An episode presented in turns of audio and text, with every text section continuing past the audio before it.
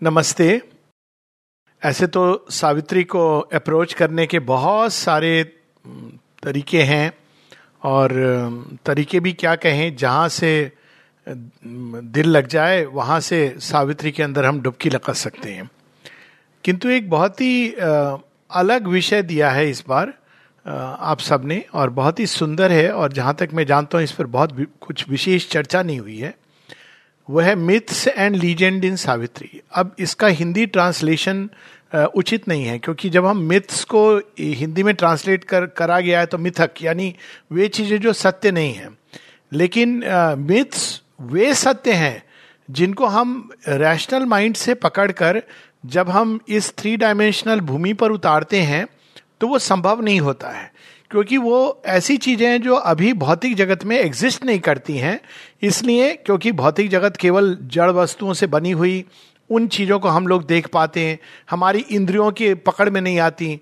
और बहुत सारी ऐसी घटनाएँ जो हमारे अंदर में, हमारी चेतना में, हमारी सब्जेक्टिव स्टेट में होती हैं। तो उन सबको पकड़ना और उनका वर्णन करना बहुत कठिन है, लगभग असंभव है।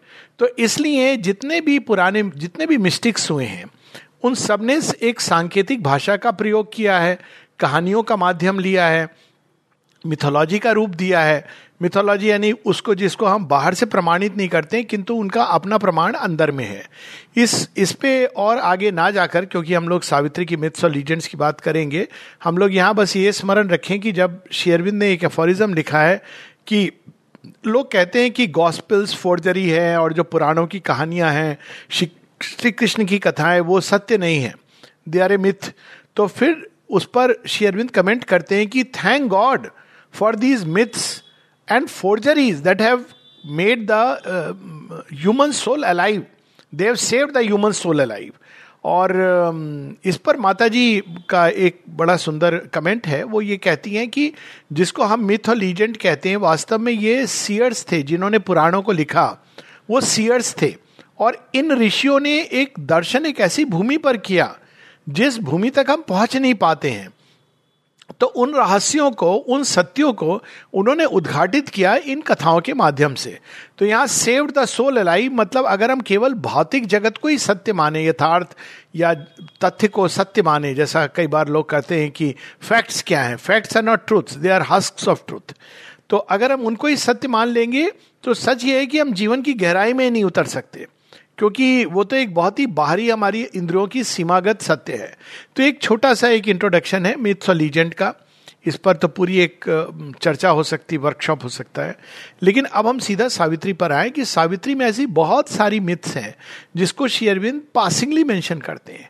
कहीं कहीं वो बहुत डायरेक्ट है कहीं कहीं वो एक लाइन दो लाइन के अंदर है कहीं कहीं पर एक पूरी स्टोरी उन्होंने लिख दी है, और कहीं कहीं पर वो एक शब्द है जो एक मिथ से जुड़ा हुआ है। कहीं कहीं पर मिथोलॉजिकल क्रीचर आते हैं।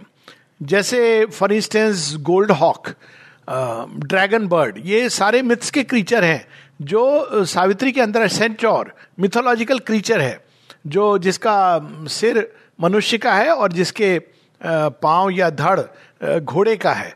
तो ये बहुत सारे ऐसे मिथोलॉजिकल क्रीचर आते हैं। उसी तरह इंडियन मिथोलॉजी से हिंदू मिथोलॉजी से, सनातन धर्म की उसमें से आते अप्सराएँ, गंधर्व, ये सारी चीज़ें, श्री अरविंद सावित्री के अंदर उद्घाटित करते हैं। तो ये एक बहुत विशाल विषय है और मुझे पता नहीं कि 45 मिनट्स में इसमें कितना जस्टिस कर पाऊँ, लेकिन हम लोग एक, दो, चार जो इंटरेस्टिंग मिथ्स है, उनको हम ले लेते हैं। और इस इस मिथ्स में जो मुख्य, जो आधार है, जो मैक्सिमम मिथ्स अरविंद ने लिए हैं, वो एक्चुअली ग्रीक और कुछ एक इजिप्शियन और भारतीय सनातन धर्म, हिंदू धर्म की मिथ्स हैं। ये और क्रिश्चियनिटी इनमें से उन्होंने मेन मिथ्स ली हैं।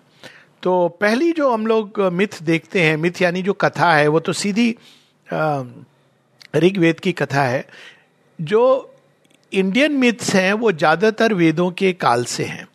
तो एक पहले तो हम देखते हैं कि सावित्री में जो पहला प्रारंभिक वर्णन है कि कैसे उस फैदमलेस ज़ीरो से सृष्टि प्रारंभ होती है वो सीधा ऋग्वेद की है और उसके बाद ब्रह्म जया एक पूरी कहानी है जिसमें आ, कहानी इस प्रकार से है कि ब्रह्म अकेले हैं और अचानक उनके अंदर से जो देवता हैं वो कहते हैं आपकी शक्ति क्षीण हो रही है। और शक्ति है इसको वरुण नोटिस करते हैं और कहते हैं कि आपकी जो शक्ति है वो कहीं और चली गई है। कहाँ चली गई है? वो क्रिएट करने के लिए वो चली गई हैं सृष्टि में, निश्चेतना में चली गई हैं। और अब उनको बुलाने के लिए सबसे पहले कौन जाएगा?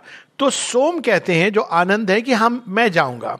और सोम और सभी देवता मिलकर के उनको बाहर लाते हैं धीरे धीरे और इसको हम लोग दुर्गा पूजा के फेस्टिवल में नव दुर्गा और इसमें भी हम लोग इस मिथ को देखते हैं। शिव पार्वती के उसमें भी हम इसी मिथ को देखते हैं, जहाँ ब्रह्म की शक्ति चली जाती है और वो धीरे धीरे धीरे करके ऊपर की ओर आती हैं। इसका वर्णन सावित्री में एक ग्रीक मिथ के रूप में भी है, पर उसकी बात हम लोग थोड़ी बाद में करेंगे। तो अब ये जो मिथ है, इसको शेयरविंद एक बड़ा अद्भुत रूप देते हैं, जीवंत रूप देते हैं। वो अब मिथ नहीं, एक रियलिटी के रूप में उसको प्रस्तुत करते हैं, और उस, उससे ही हम लोग प्रारंभ करें। क्रिएशन की मिथ है, और उसमें शेयरविंद पेज नंबर फोर पर, अब ब्रह्म जया ब्रह्म की जो शक्ति है, वे चली गई हैं। अब वो कहाँ चली गई हैं? इसका वर्णन मिथ में नहीं है, जो ओरिजिनल मिथ है। यहाँ पर उसका वर्णन आता है। A form from far beatitudes seem to near ambassadress twixt eternity and change अब प्रारंभ में ये क्यों गई हैं? वो इटर्निटी शाश्वत सत्य और ये नित निरंतर बदलने वाला जो जगत है, इन दोनों के बीच में मीडिएट करती हैं। That wrapped the fated journeyings of the stars and saw the spaces ready for her feet. तो यहाँ शेरविंद उस घटना का वर्णन कर रहे हैं, जो वेद में नहीं वर्णन की गई है, वो चली गई हैं ऋग्वेद के मंडल दस में। लेकिन वो कैसे जाती हैं? स्टार्स क्रिएट होते हैं स्टार्स को अपने चरण रख करके वो धीरे धीरे जाती हैं एक विशेष प्रयोजन से। Once she half look behind for her veiled sun then thoughtful went to her immortal work तो फिर वो एक क्षण के लिए और वो पैसेज बंद हो जाता है और फिर वो चली जाती है मर्त लोक में और इस अंधकार के जगत में। Earth felt the imperishable's passage close the waking ear of nature heard her steps and wideness turn to her its limitless eye अब यहाँ देखिए, वरुण का वर्णन है। वरुण कौन है? Is the God of wideness अब शेयरविंद वहाँ पर वाइडनेस सर्वत्र वो विशालता ढूंढ रही है कि वो कहाँ पर है। And wideness turn to her its limitless eyes और साथ ही इस मिथ में अग्नि का भी रोल है। इस इस मिथ में अग्नि के द्वारा भी ये कहानी हम लोग देखते हैं।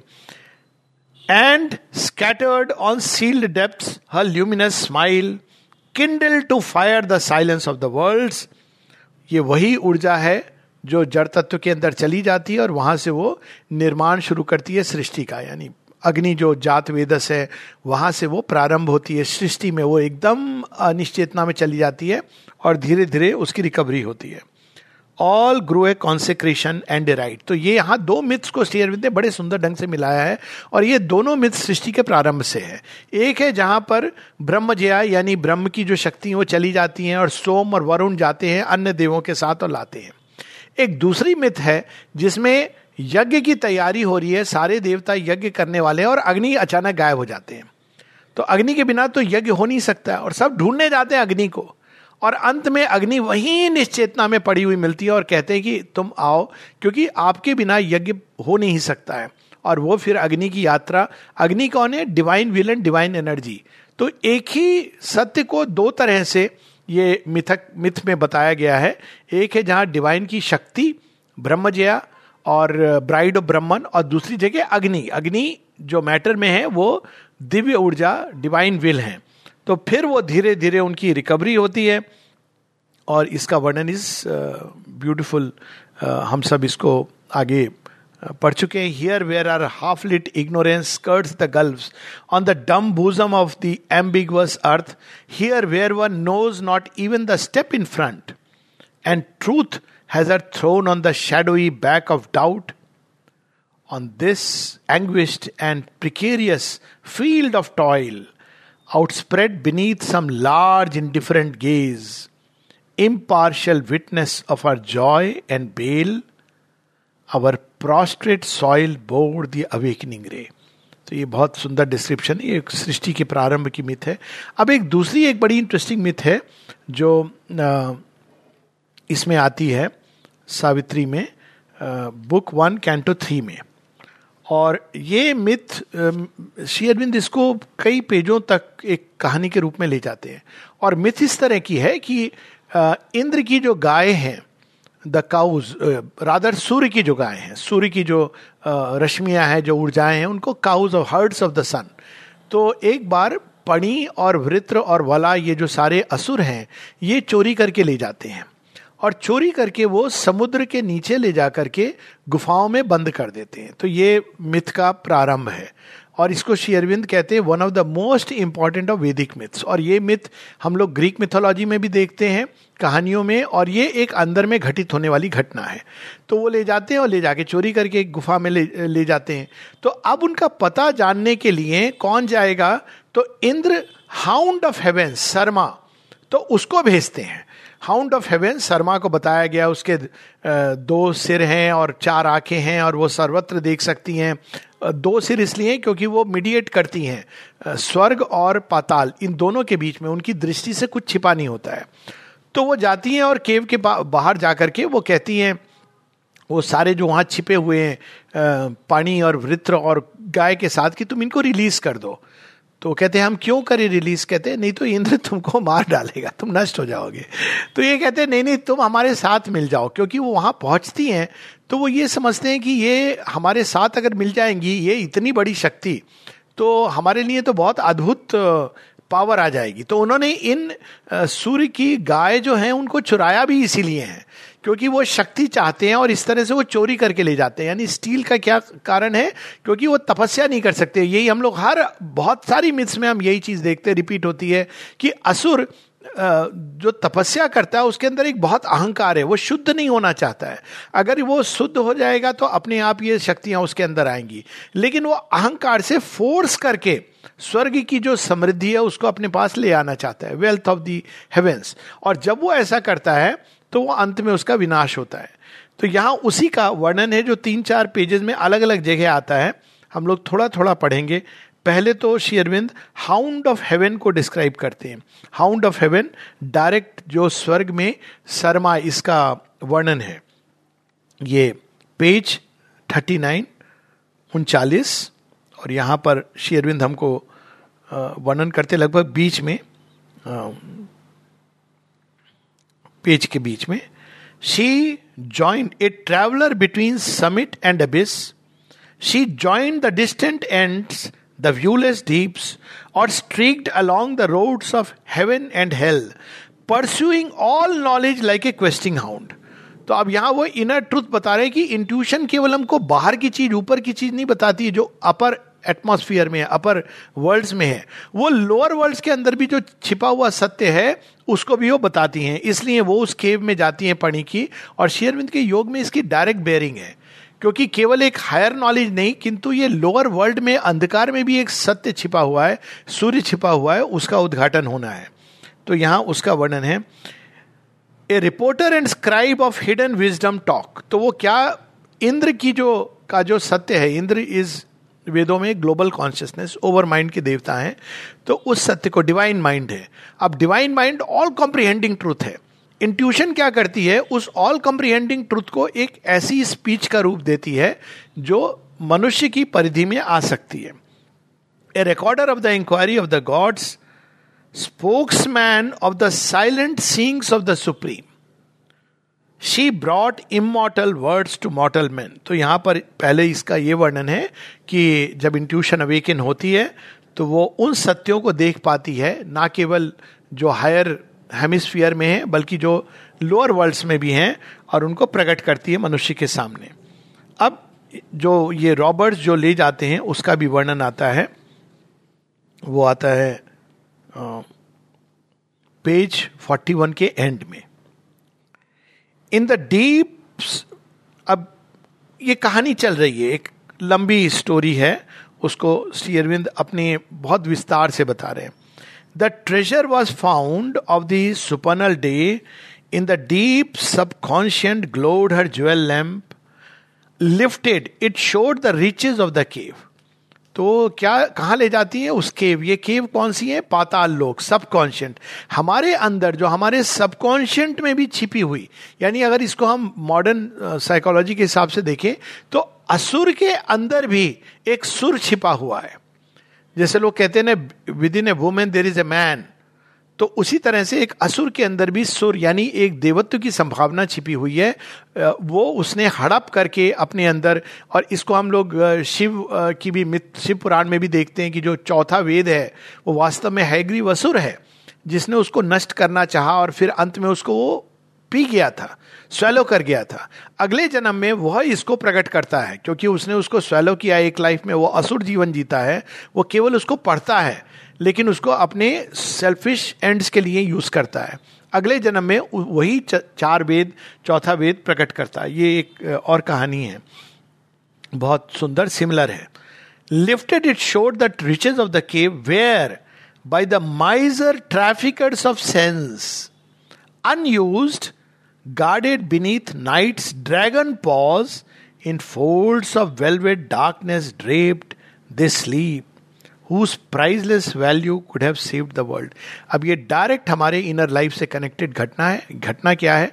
कि जब भगवान का सत्य उतरता है, उनकी ऊर्जाएँ उतरती हैं, ज्ञान उतरता है, उनका प्रेम उतरता है, उनका आनंद उतरता है तो ये असुर तत्व तो अचानक एक्टिव हो जाते हैं। अगर इसको शेरविंद के योग के उससे कहें the resistance tends to increase और इसका एक बड़ा सुंदर एक साइड है। शेरविंद कहते हैं कि वैष्णव भक्ति में क्या कमी रह गई थी? इसके बारे में वो एक जगह कहते हैं कि यदि सत्य का आधार ना हो, वो भी कहते हैं कि हम भी इस संसार में प्रेम और आनंद को लाना चाहते हैं। लेकिन हमने ये देखा है कि सत्य का आधार ना हो तो वो सीधा बिल्कुल असुर तत्व उसको लेकर के उसका कुछ का कुछ बना देता है। और वहाँ पर वो वैष्णव भक्ति की चर्चा करते हैं और उस चर्चा में वो बताते हैं कि किस प्रकार से all love becomes all lust तो अब ये जो माइजर्स ट्रैफिकर्स ऑफ़ सेंस ये क्या करते हैं? सेंसेस कहती हैं कि हमें भी इस जॉय का हिस्सा चाहिए। और इसमें उनकी डिमांड इनवैलिड नहीं है, लेकिन वो शुद्ध नहीं है। तो जब वो शुद्ध नहीं है, जब उनके अंदर अग्नि नहीं जली है तब की, वो सेंसेस हमारी जो स्थूल चीज़ें हैं, उसमें रम रही हैं।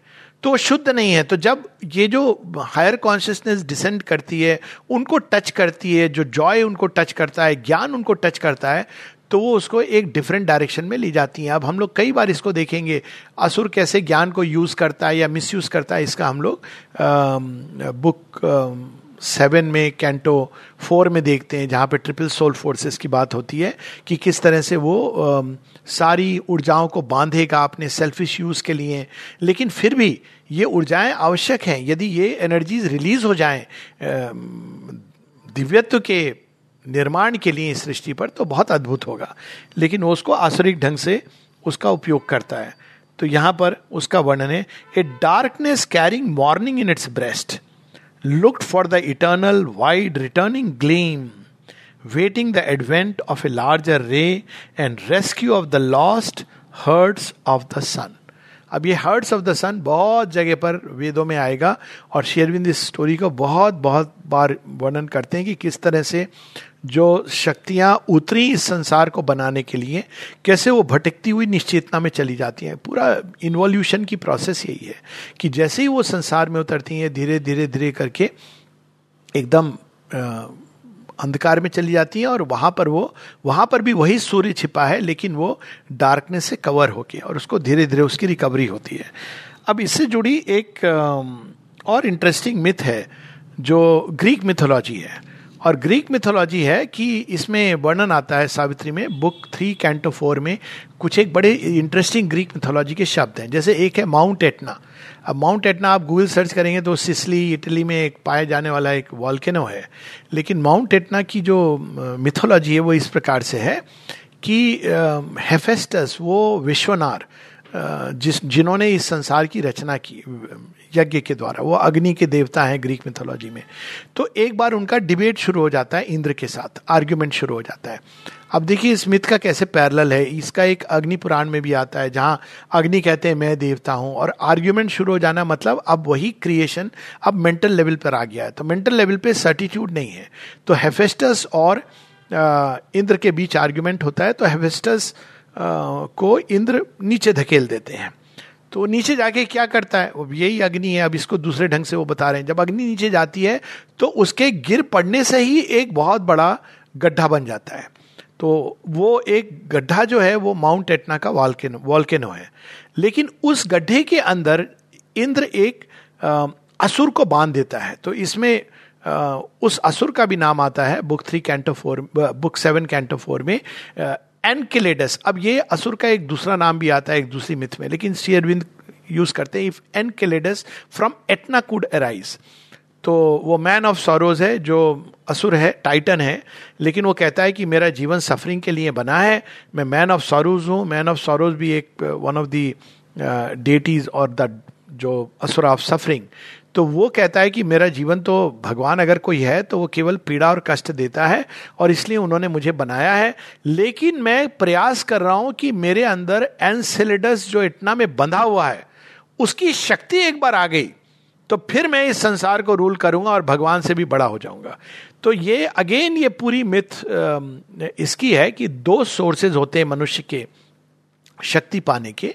एक होता है जो परम चेतना, जो एक देव देवयुक्त व्यक्ति साधना के द्वारा, अभिप्सा के द्वारा, तपस्या के द्वारा वो ऊपर से ड्रॉ करता है, सारी इंस्पिरेशन इंट्यूशन लेकिन दूसरा है, जब वो खोद करके गड्ढे के नीचे उतरता उतरता उतरता इनकॉन्शियंट में छिपी, जड़ पाताल में छिपी शक्तियों को अर्जित करता है। और इस मिथ को इंडियन मिथोलॉजी में बहुत तरह से रिवील किया गया अब देखिए, अब रावण क्या कर रहा था? रावण, माता Sita is who else she see is the bride of Brahman the divine mother जो मेटीरियल नेचर बन गई हैं भूमिजा बन गई हैं। तो वो उनको पहले फोर्स के द्वारा वो ले आता है। लेकिन वो सीता के तेज और ताप को सहन नहीं कर सकता है। इसलिए द टू कैनॉट मीट उनको सहन करने के लिए भक्ति और सरेंडर चाहिए, जो उसके अंदर नहीं है। तो फिर सारी कहानी होती है, रावण के सब सारे जितने भी सेनापति हैं, जितने भी वॉरियर से सब मर जाते हैं। अंत में रावण क्या करता है? रावण अहिरावण जो पाताल में अहि, जो महा अजगर है, पाइथन है, उसको वो इन्वोक करता है। और अहिरावण की शक्ति इतनी है कि वो राम और लक्ष्मण को भी मूर्छित कर देते हैं। और ये बड़ी इंटरेस्टिंग स्टोरी है कि वो तो भगवान है, उनको मूर्छित कर देते हैं और उनको लाने के लिए हनुमान जाते हैं, जहाँ वो अपनी ही प्रतिकृति मकर ध्वज से युद्ध करके अंत में अहिरावण अहिरावण कौन है? वो सब कॉन्शियन पाताल का देवता है। तो दो जगह से मनुष्य शक्तियाँ अर्जित करते हैं। माता जी कहती हैं, तीन सोर्सेज हैं। एक है जो हायर सोर्स है, जिसमें एस्पिरेशन के द्वारा और वो शुद्ध होती है, वो अच्छी होती है, वो पूरा एकदम कहते हैं ना क्लीन फ्यूल है। और एक जो वातावरण चारों तरफ़ से वाइटल इंटरचेंज के द्वारा, और तीसरी होती है इनकॉन्शियंट से। अब देखिए, इसको हम अगर मॉडर्न जगत में अप्लाई करेंगे, छोटी सी मिथ है, लेकिन कितनी एप्लीकेशन है इसके। अब मॉडर्न जगत में अगर कुछ समय पहले हम लोग एनर्जी फिजिकली कहाँ से ड्रॉ करते थे? पेट्रोल से। तो पेट्रोलियम तो इट वॉज़ द फ्यूल मतलब इसको कहते थे मनी है वो। अब सबको पता चल रहा है कि धीरे धीरे पेट्रोल के कुएँ सूखने वाले हैं। तो अब कहाँ से हम लोग एनर्जी ड्रॉ करने की ओर जा रहे हैं? सौर ऊर्जा, द सनलाइट, जो 5000 बिलियन ईयर्स तक, और उसमें देखा जाए तो वो इतनी फ्री होगी, इतनी चीप हो सकती है वो। एक बार आप पैनल्स को लगा दीजिए। तो कितना बड़े इवन मोस्ट मटेरियल फ़ील्ड में ये मिथ जो कब से कही गई है, वो प्रकट हो रही है, क्योंकि सुपरामेंटल वर्ल्ड का एक्शन हो रहा है।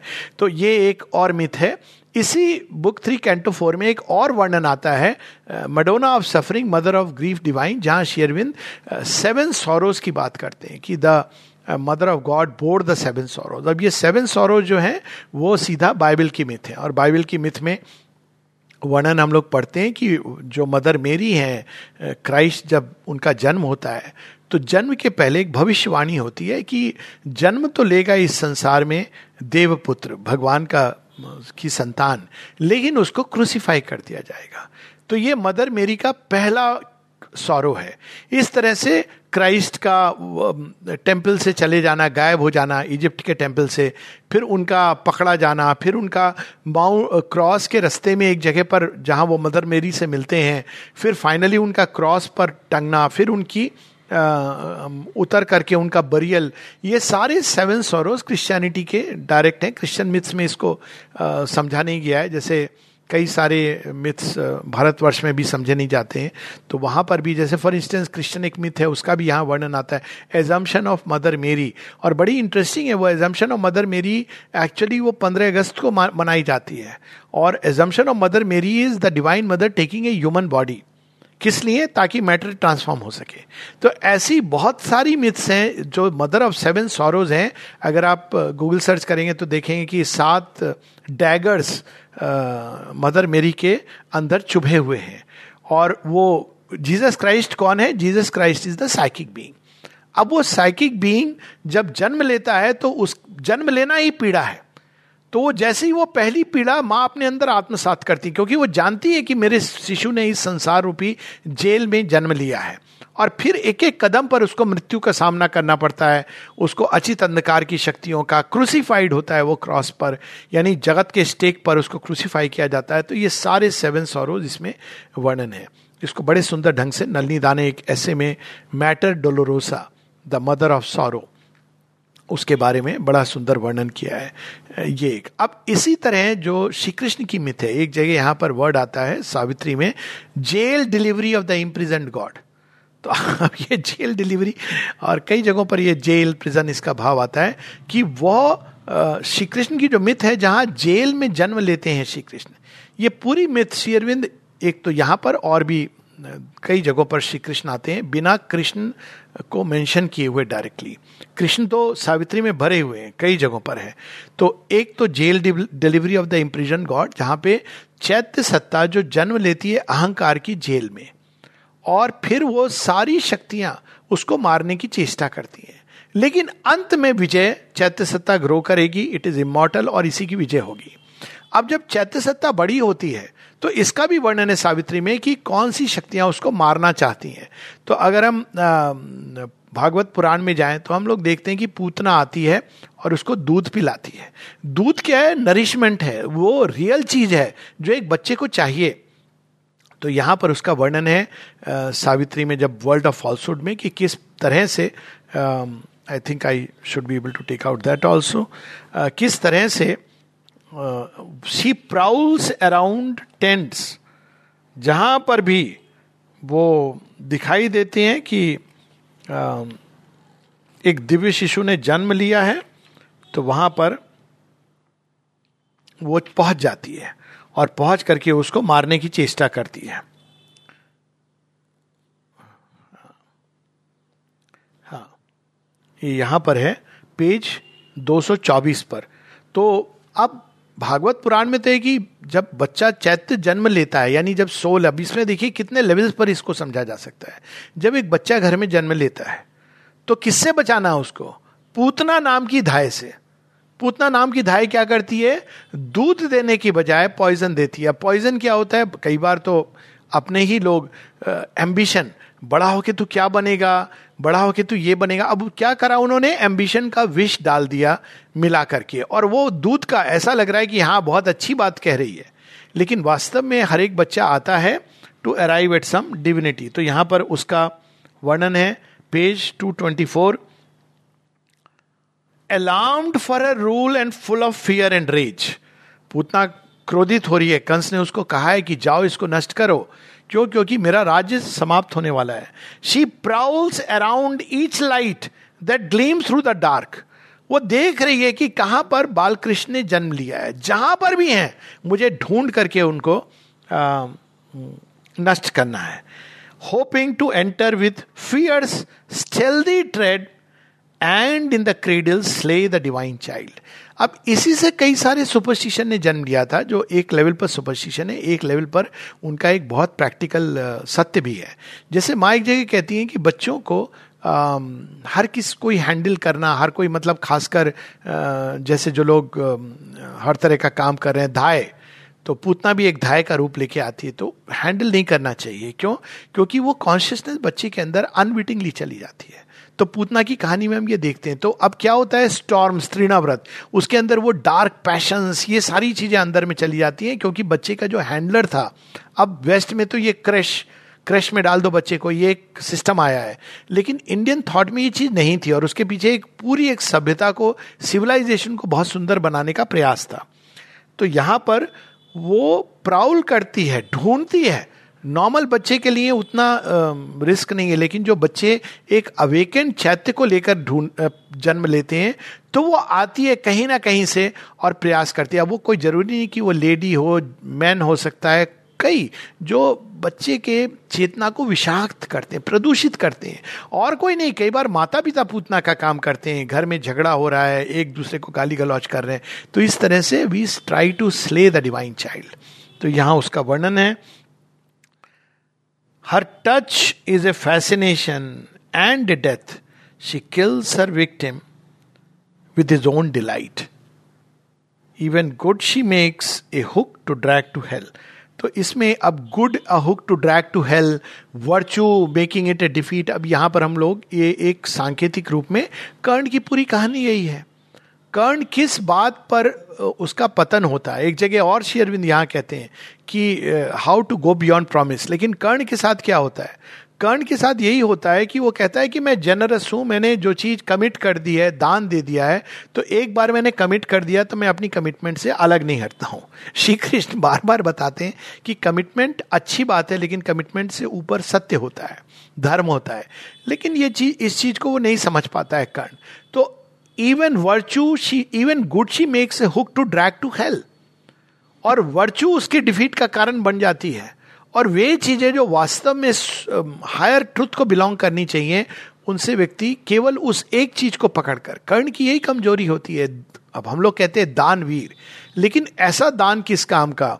जो ऐसी मित्रता किस काम की? ऐसी जेनरोसिटी किस काम की? जो इस संसार के सामने एक दुर्योधन जैसा महाविकट विनाशकारी जीव प्रकट कर दे, जिसको आप सपोर्ट कर रहे हो, यह कह कर कि नहीं, हम उसको सपोर्ट करें क्योंकि ये मेरा मित्र है। तो ये भी सावित्री में इसी कैंटो में हिंट के रूप में, ना यहाँ कर्ण मेंशन है ना उसकी फॉल मेंशन है, लेकिन यहाँ पर वो सचेत किया गया है, जो हम कर्ण की कहानी में बड़े विस्तार से देखते हैं, कि किस तरह से एक अच्छा मनुष्य, ना केवल एक अच्छा मनुष्य सूर्य पुत्र है, उसका भी पतन हो सकता है जब वो किसी एक वर्चू को पकड़कर वो उसको अल्टीमेट रूप बना देता है, और उसके कारण वो धर्म के प्रति भी अंधा हो जाता है। फिर एक श्री कृष्ण की और और दो कहानियाँ हम लोग इसमें से देख लें। एक तो है जहाँ पर वो श्री अरविंद सीक्रेट नॉलेज में आ, मैं बहुत शीघ्रता से जा रहा हूँ क्योंकि ये बहुत अद्भुत है। आ, अब यहाँ पर श्री अरविंद श्री कृष्ण की बात नहीं करते हैं। लेकिन जैसा मैंने कहा कि ये कहानियाँ अरविंद ने उनको कहानी के बाहरी रूप को हटा दिया है। अब पुराने समय में वेदों के समय में ये कहानियाँ क्यों इस रूप में दी जाती थी? क्योंकि मनुष्य तैयार नहीं था। वो ये मानते थे कि केवल जो ये सीक्रेट इनिशिएशन यानी जो लोग तैयार हैं उनको ही ये सत्य दिया जाता था और जो तैयार नहीं थे, उनको ये केवल एक कहानी के रूप में ये प्रिजर्व की जाती थी मेमोरी ऑफ़ द रेस में। तो जो तैयार नहीं थे, वो केवल इसको कहानी किस्से के रूप में देखते थे और जो तैयार थे इसके अंदर योग की संभावना पकड़ लेते थे। अब श्री कृष्ण की हम लोग कहानी जानते हैं कि बड़े होते हैं कैसे कैसे वो छिप करके और वो जब बुलाते हैं तो गोप गोपी भागे चले आते हैं, फिर वो जाते हैं कंस की को उसी के सिंहासन से अपदस्थ करते हैं और फिर वो सिंहासन ग्रहण करके वो एक उचित योग्य राजा को दे, देते हैं। अब यहाँ पर पेज 55 में thus will the mask transcendent mount his throne when darkness deepens strangling the earth breast and man's corporeal mind is the only lamp as a thief's in the night shall be the covert tread अब हम देखते हैं श्री कृष्ण की कहानी में बहुत जगह उनको इवन इस तो अपने जसदेव जी ने तो उसको, जसदेव, जसराज जी ने, पंडित जसराज ने, बड़े सुंदर ढंग से चौरस से चौरस से करके पूरा एक गीत गाया हुआ है कि एक चोर की तरह वो जाते हैं। अब यहाँ देखिए एक दूसरा चोर है। एक चोर है जो पूतना की तरह प्रवेश करता है, हमारे कोई द्वार खुले हुए, जहाँ वो अंदर आके हमको विषाक्त करता है। लेकिन एक दूसरा चोर है, वो डिवाइन थीफ है। वो घर घर में जा कर के एक अलग जलाता है और आनंद के आनंद की ओर मनुष्य, मानवीय चेतना को पुकारता है और उसको पाठ पढ़ाता है कि जो कुछ तुम्हारे यहाँ मक्खन है, जो कुछ तुम्हारे यहाँ है, वो सब संपदा सबकी है डिवाइन सोशलिज्म का। तो यहाँ अब दूसरा थीफ है। एक थीफ वो थी जो पूतना थी, एक डिवाइन भी एक कर्म करते हैं, लेकिन कितने सुंदर ढंग से।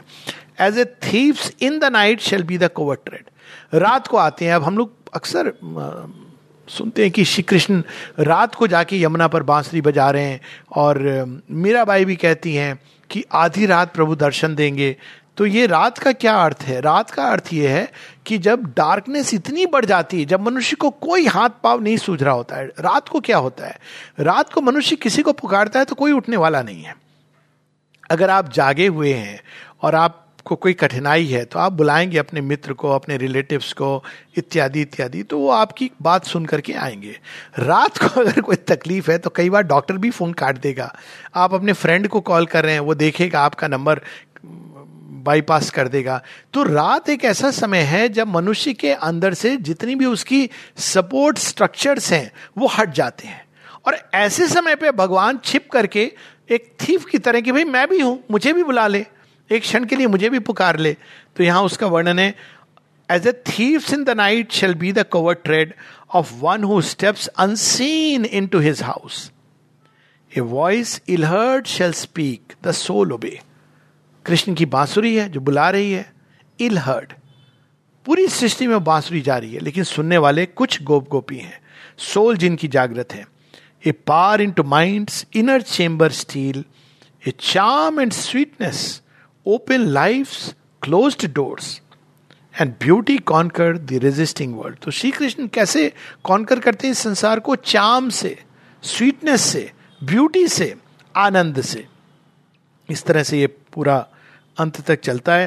अब ये लास्ट की फोर लाइंस भी इंटरेस्टिंग है। Few shall see what none yet understand कहीं ना कहीं तो कृष्ण है जो कंस का राज्य समाप्त करेंगे। लेकिन किसी को समझ नहीं आ रहा है, सिवाय कुछ के। God shall grow up while the wise man talk and sleep Kamsa के राज में मंत्रणा होती थी। पुकारा जाता था, कहीं तो है ये छिपा हुआ। कहाँ है? कौन है? ढूंढो। और इस बीच में जब ये डिबेट और डिस्कशन हो रहा था कि नया जगत आएगा कि नहीं आएगा, है कि नहीं है धीरे धीरे कृष्ण कन्हैया जो बाल रूप में है, वो गोविंदा, वो धीरे धीरे बाल कृष्ण गोविंद बनते हैं और गोविंद के बाद वो साक्षात तैयार हो जाते हैं अपनी कुमार अवस्था में प्रवेश करके कृष्ण कन्हैया बन जाते हैं। तो we see that god shall grow up while the wise man talk and sleep वो डिबेट ही कर रहे हैं, कहाँ है है भी कि नहीं है, शायद मार डाला है आएगा कि नहीं आएगा? और कंस बड़ा कि नहीं, हमारे सामने कौन टिकेगा? For man shall not know the coming till its hour जो मदोन्मत है, उनको अंत तक नहीं पता होता है। अंत तक कंस यही समझ रहा है कि चानूर और मुस्टिक के सामने वो कैसे टिक सकते हैं। And belief shall be not till the work is done तो अगेन कृष्ण की कहानी है, लेकिन एक अलग ढंग से है। अब यहीं पर थोड़ी, चूँकि हम श्री कृष्ण की बात कर रहे हैं तो अब यहाँ पर एक और सुंदर श्री कृष्ण की बांसुरी का द वर्ल्ड सोल इसमें वर्णन है। श्री कृष्ण ही हैं जिन जो ओवर माइंड पर स्वयं को इन इज़ डिवाइन पर्सनालिटी स्थापित करते हैं और कृष्ण आकर्षण जो प्रत्येक सोल को आकर्षित करते हैं अपनी ओर। फ्लूट को शेरविंद ने बताया it's the call of the divine तो यहाँ पर वर्ल्ड सोल में इसका वर्णन है पेज 290 पर। A hidden call to unforeseen delight in the summoning voice of one long known well loved जब कृष्ण पुकारते हैं तो ऐसा लगता है कि हमारे सबसे चिर परिचित हमें बुला रहे हैं। But nameless to the unremembering mind it lured to rapture back the truant heart truant कौन है जो चला गया है कहीं और, भूल गया है, खो गया है? वही गोप गोपी जो कृष्ण की उलाहना दे रहे हैं, जो कंप्लेंट कर रहे हैं, वही अचानक वापस कृष्ण की ओर भाग चले आते हैं। The immortal cry ravished the captive ear then lowering its imperious mystery it sank to a whisper circling round the soul it seemed the yearning of a lonely flute अब ये यहाँ पर फ्लूट के रूप में ये कॉल आती है, और जब ये होता है तो क्या होता है? And fill the eyes with tears of longing joy तो ये यहाँ पे उन्हीं का वर्णन है श्री कृष्ण का। और जहाँ श्री कृष्ण है तो शिव का भी, शिव का भी यहाँ कई जगह वर्णन आता है। एक तो आता है बुक फाइव में। बुक फाइव में पार्वत सावित्री और सत्यवान का मिलन है। पार्वती और शिव के मिलन की तरह। तो कैंटो वन में शेरविंद वर्णन करते हैं उस फॉरेस्ट का। उस जगह का, फॉरेस्ट का नहीं, उस स्थान का जहाँ पर सत्यवान से उनका मिलन होना है। और वहाँ पे शेरविंद डिस्क्राइब करते हैं उस माउंटेन हेड को कि ऐसा लग रहा था कि एक ब्लू थ्रोटेड एसेटिक एक सन्यासी जो सारे संसार से कट करके कहीं आ, आ, किसी पर्वत में खो गया है अचानक वो लीन करता और देखता है जब सावित्री के चरण वहाँ पड़ते हैं। तो it is like Shiva turning his gaze toward the divine mother Parvati इनको इसको भी हम लोग दो लाइन बड़ी सुंदर है अद्भुत है। हम लोग पढ़ लेते हैं। The book of the time meeting place ये पेज 390 391 अब यहाँ पर डिवाइन मदर सावित्री के रूप में आ गई हैं। पूरी एक लंबी यात्रा करके। अब देखिए इसको मिथ्स में पार्वती बड़ी होती हैं, शिव के पास जाती हैं।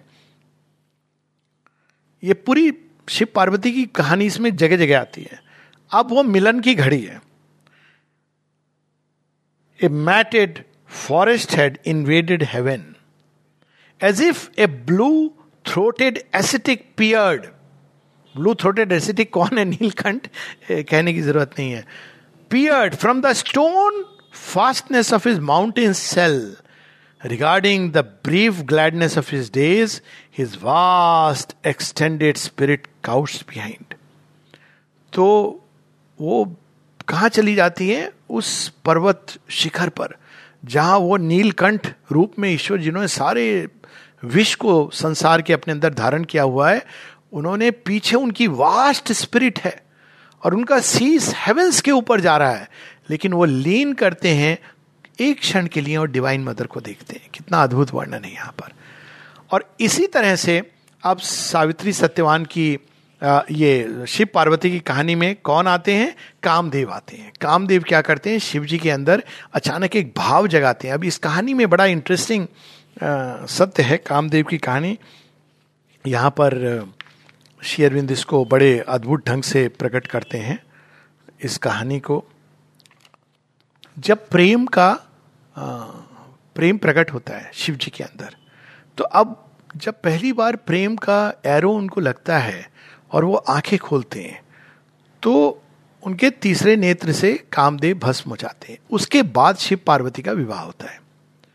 तो कामदेव का भस्म होना क्या है? अब उसको जैसे हम लोग दिखाते हैं, सीरियस में बड़ा भयानक, उन्होंने आँखें खोली और बेचारा एकदम रोस्ट हो गया। तो कामदेव यानी जब वो डिजायर्ड सेल्फ चला जाता है तब वो डिजायर्ड सेल्फ के पीछे जो ट्रूथ है प्रेम का, वो प्रकट होता है। अब देखिए श्री अरविंद इसको अपने अंदाज में, क्योंकि भारतवर्ष में शिव और पार्वती के विवाह को आइडियल माना गया है। इट्स वेरी इंटरेस्टिंग क्योंकि कृष्ण राधा का विवाह हुआ नहीं, और माता सीता और राम जी का विवाह जो हमारे तीन बड़े मिथोलॉजिकल कैरेक्टर्स हैं it ends in a separation लेकिन शिव पार्वती का विवाह ऐसा माना गया है कि जहाँ पे सब कुछ पिक्चर परफेक्ट की तरह चलता है। तो यहाँ पर उसका वर्णन है, पेज 397 पर love is a glory from eternity spheres abased disfigured mocked by baser mights mites अब पहले इसका बैकग्राउंड बना रहे हैं। That still is name and shape and ecstasy he still the godhead by which all can change अब ये जैसे शिव पार्वती के विवाह में कार्तिकेय का जन्म होना है, कार्तिकेय जन्म लेकर तारकासुर को मारेगा। यहाँ क्या होना है? शिव और सत्यवान और सावित्री के विवाह से, सत्यवान और सावित्री के विवाह से एक ऐसी प्रचंड ऊर्जा का जन्म लेना है सावित्री के अंदर, जो मृत्यु से लड़कर मृत्यु को नष्ट करने वाली है। It's the same story in a different way अब यहाँ पर शेयरविंद कामदेव आते हैं सीन पर। तो कामदेव कैसे एक्ट करते हैं? Love dwells in us like an unopened flower awaiting a rapid moment of the soul or he roams in his charmed sleep mid thoughts and things. The child God is at play. ये child god जो Greek mythology में Cupid है, यही कामदेव है। He seeks himself in many hearts and minds and living forms Ananga रूप में, वो केवल शिव जी के पास नहीं आए, पूरी सृष्टि में कार्यरत हैं। He lingers for a sign that he can know and when it comes wakes blindly to a voice a look a touch the meaning of a face अब ये सारा वर्णन समय का की कमी के कारण बहुत सुंदर एक कैंटो। लेकिन यहाँ पर वो शिव जी को क्यों कामदेव के बाहरी रूप को नष्ट करना होता है? For true love to be born क्योंकि ये लव की पराकाष्ठा है अल्टीमेट है। तो यहाँ पर वो कह रहे हैं love's adoration like a mystic seer through vision looks at the invisible वो क्या करते हैं, शिव? बाहरी रूप जिसके थ्रू वो प्रकट हो रहा है डिजायर्ड सेल्फ के माध्यम से जो टच कर रहा है, उसका पर्पस हो गया। उसने टच कर दिया। अब उसके बाद वो इनविजिबल प्रेम का अल्टीमेट सत्य क्या होता है? जब हम जिसको प्रेम करते हैं, उसके पीछे डिवाइन के किसी एस्पेक्ट को डिवाइन मदर के किसी एस्पेक्ट को हम देख सकें। तो यहाँ उसका वर्णन है कि वो पहले जो विजिबल है टेंजिबल है बॉडी लिम्स ये सारी चीज़ें जिनको व्यक्ति पजेस करना चाहता है डिज़ायर करना चाहता है उनको उनके पीछे जो मिस्टिक विजन है वो देखता है in earth alphabet finds a godlike sense but the mind only thinks behold Behold the one for whom my life has waited long unfilled. Behold the sudden sovereign in my of my days.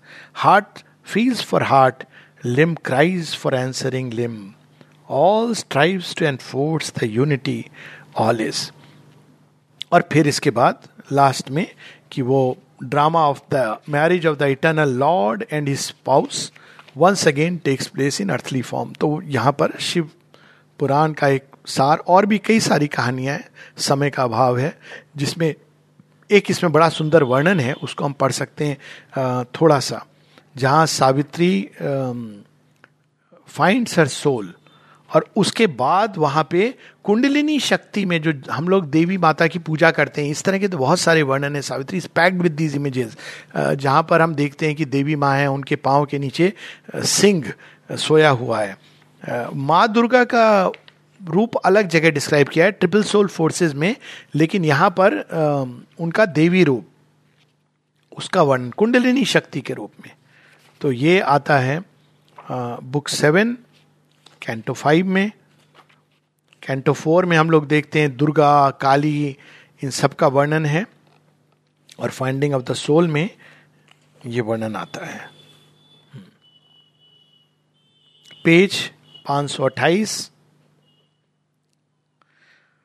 Out of the inconscient, soulless, mindless night, a flaming serpent rose released from sleep, Kundalini. It rose billowing its coils and stood erect, and climbing mightily, stormily on its way, it touched her centers with its flaming mouths serpent is the evolutionary energy जो शिव जी का जो serpent है, माता जी बताती हैं it's the evolutionary energy snakes are also hostile forces लेकिन a particular type of वो dark snakes लेकिन सरपेंट जहाँ भी हम देखते हैं, वो शिव जी का जो गले में लपेटे हुए हैं वासुकी को, या फिर नारायण जो Ananta Naag. So it is the serpent which is the evolutionary power वही हम एडम एंड ईव की कहानी में भी देखते हैं। As if a fiery kiss had broken their sleep ये इवोल्यूशनरी पावर उन सब सेंटर्स को जहां बंद है एक सीमित चेतना में अहंकार की चेतना में वो खुल जाते हैं they bloomed and laughed and surcharged with light and bliss. Then at the crown it joined the eternal space in the flower of the head, the flower of matter's base, in each divine stronghold and nature's nature not, it held together The mystic stream which joins the viewless summits with the unseen depths.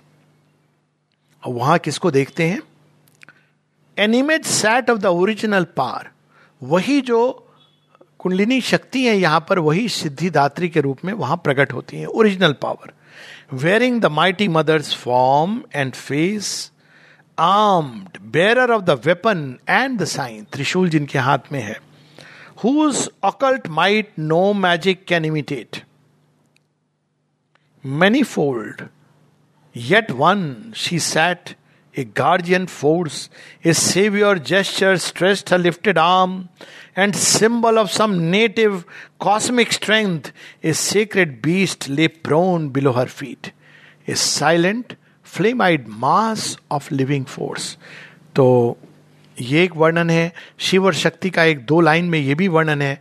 हम लोग जो famous image है शिव और काली की, हम लोग पूजा करते रहे दीपावली के दिन जगह जगह पर जहाँ माता काली नृत्य कर रही हैं और नीचे में शिव लेटे हुए हैं। और जब वो नृत्य कर रही हैं, वो नृत्य तो कर रही है असुरों को डिस्ट्रॉय करने के लिए, लेकिन वो असुर को डिस्ट्रॉय करते करते असुर तत्व का जहाँ भी एक कण है डिस्ट्रॉय कर रही है। तो अब असुर का एक तत्व तो जो भी लोअर क्रिएशन में सब में इंक्लूडिंग गॉड्स तो तब वो जाके शिव से कहते हैं कि ये तो हम ही डिस्ट्रॉय हो जाएँगे। तो अंत में शिव जाके भूमि पर और वो काली के नृत्य को स्थिर करते हैं, क्योंकि नहीं तो पूरा, पूरी सृष्टि नष्ट हो जाएगी और केवल वो एटमिक एटम के भी नीचे जो क्वांटम क्रिएशन है वो बचेगी।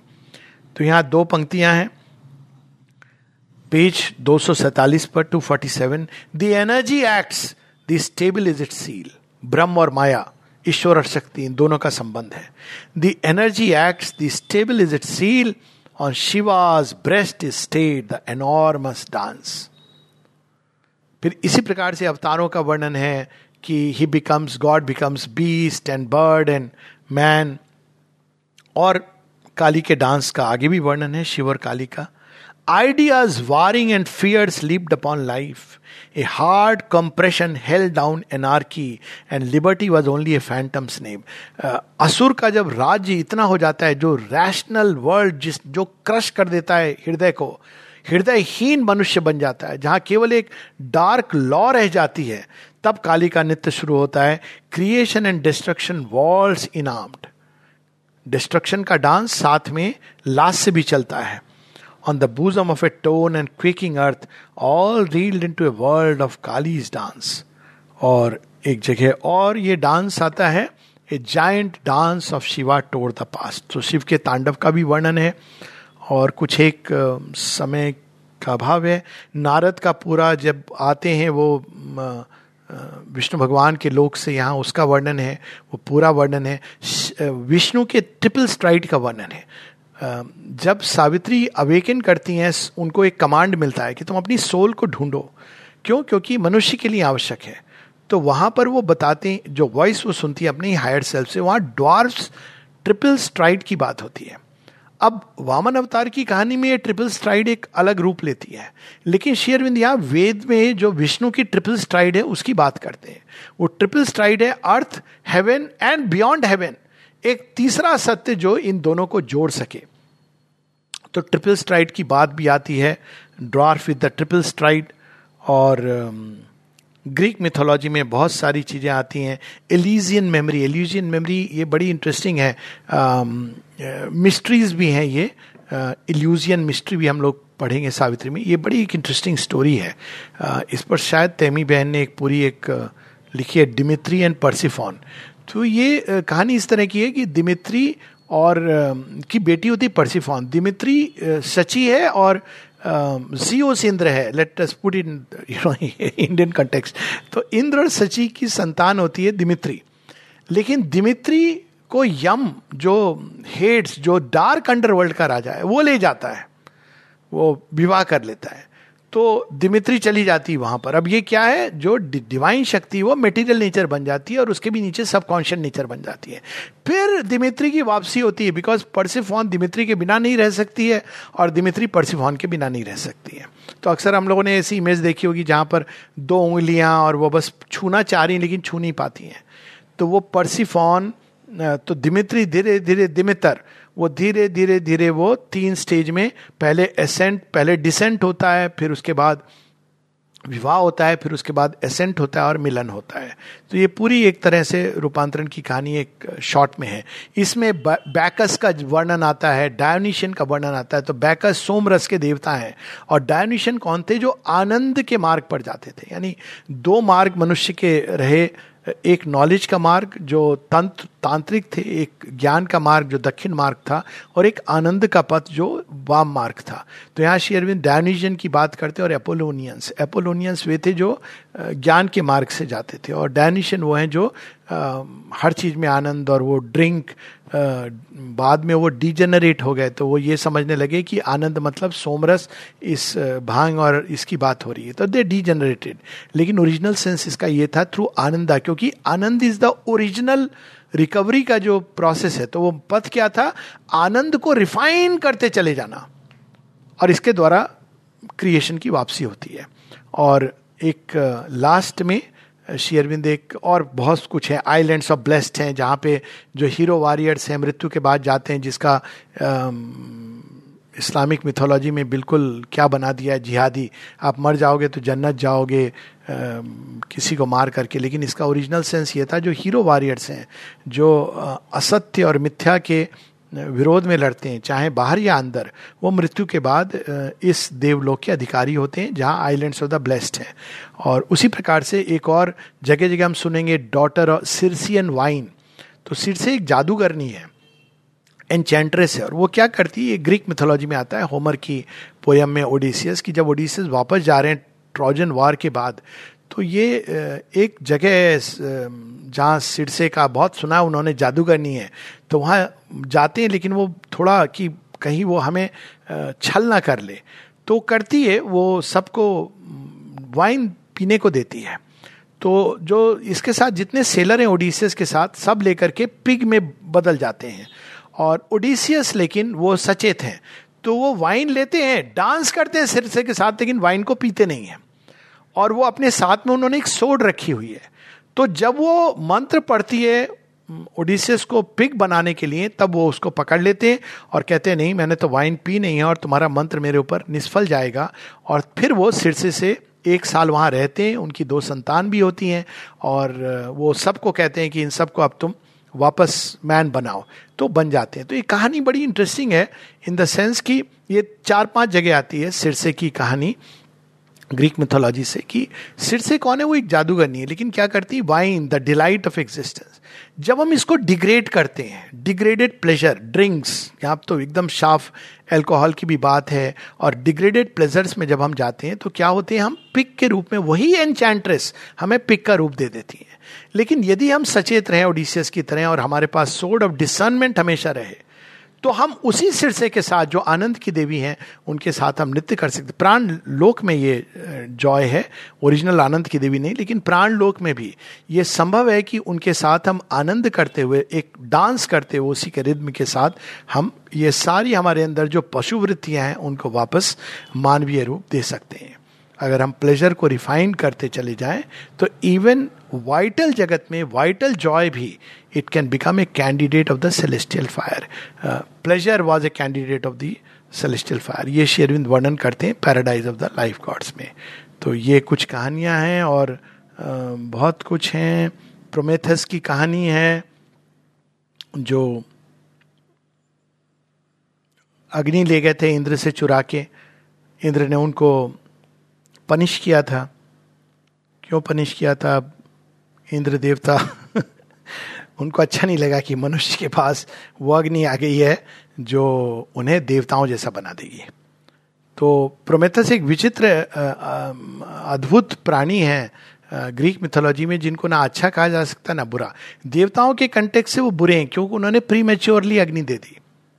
और मनुष्यों के कंटेक्स में वो अच्छे हैं, क्योंकि उन्होंने मनुष्य को वह अग्नि दी जिसके धारण करके वो आगे तक चला जाएगा। इमोटल हो सकता है।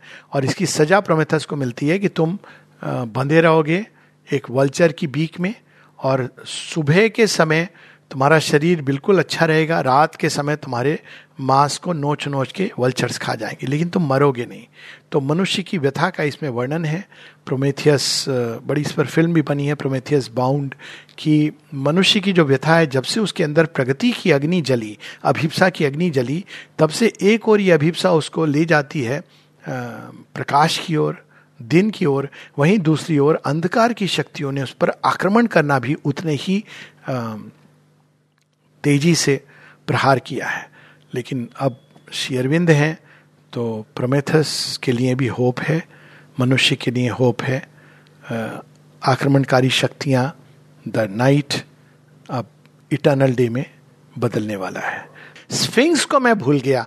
स्फिंक्स, निदर स्फिंक्स और गोल्डन स्फिंक्स दोनों की बात करते हैं। तो स्फिंक्स, गोल्डन स्फिंक है, वो प्रश्न करके मनुष्य को आगे जाने का रास्ता बताती है। लेकिन वही जो सेव करती है मनुष्य को, जो जान जाता है कि मैं कौन हूँ, ये कहानी भी ग्रीक मिथोलॉजी और इजिप्शियन मिथोलॉजी की है, मैं विस्तार में नहीं जा रहा हूँ, समय का भाव है।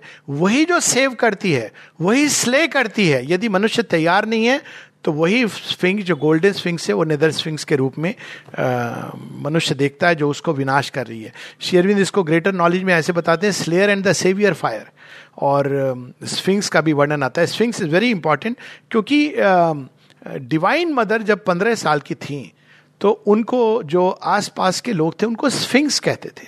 स्फिंक्स एक ऐसी विजडम है, यानी वो एक ऐसा जीव है जिसका चेहरा तो वुमेन की तरह है you know the face of the divine mother और उसका जो धड़ है वो सिंह का है, और उसके अंदर पंख हैं जो पक्षी के हैं।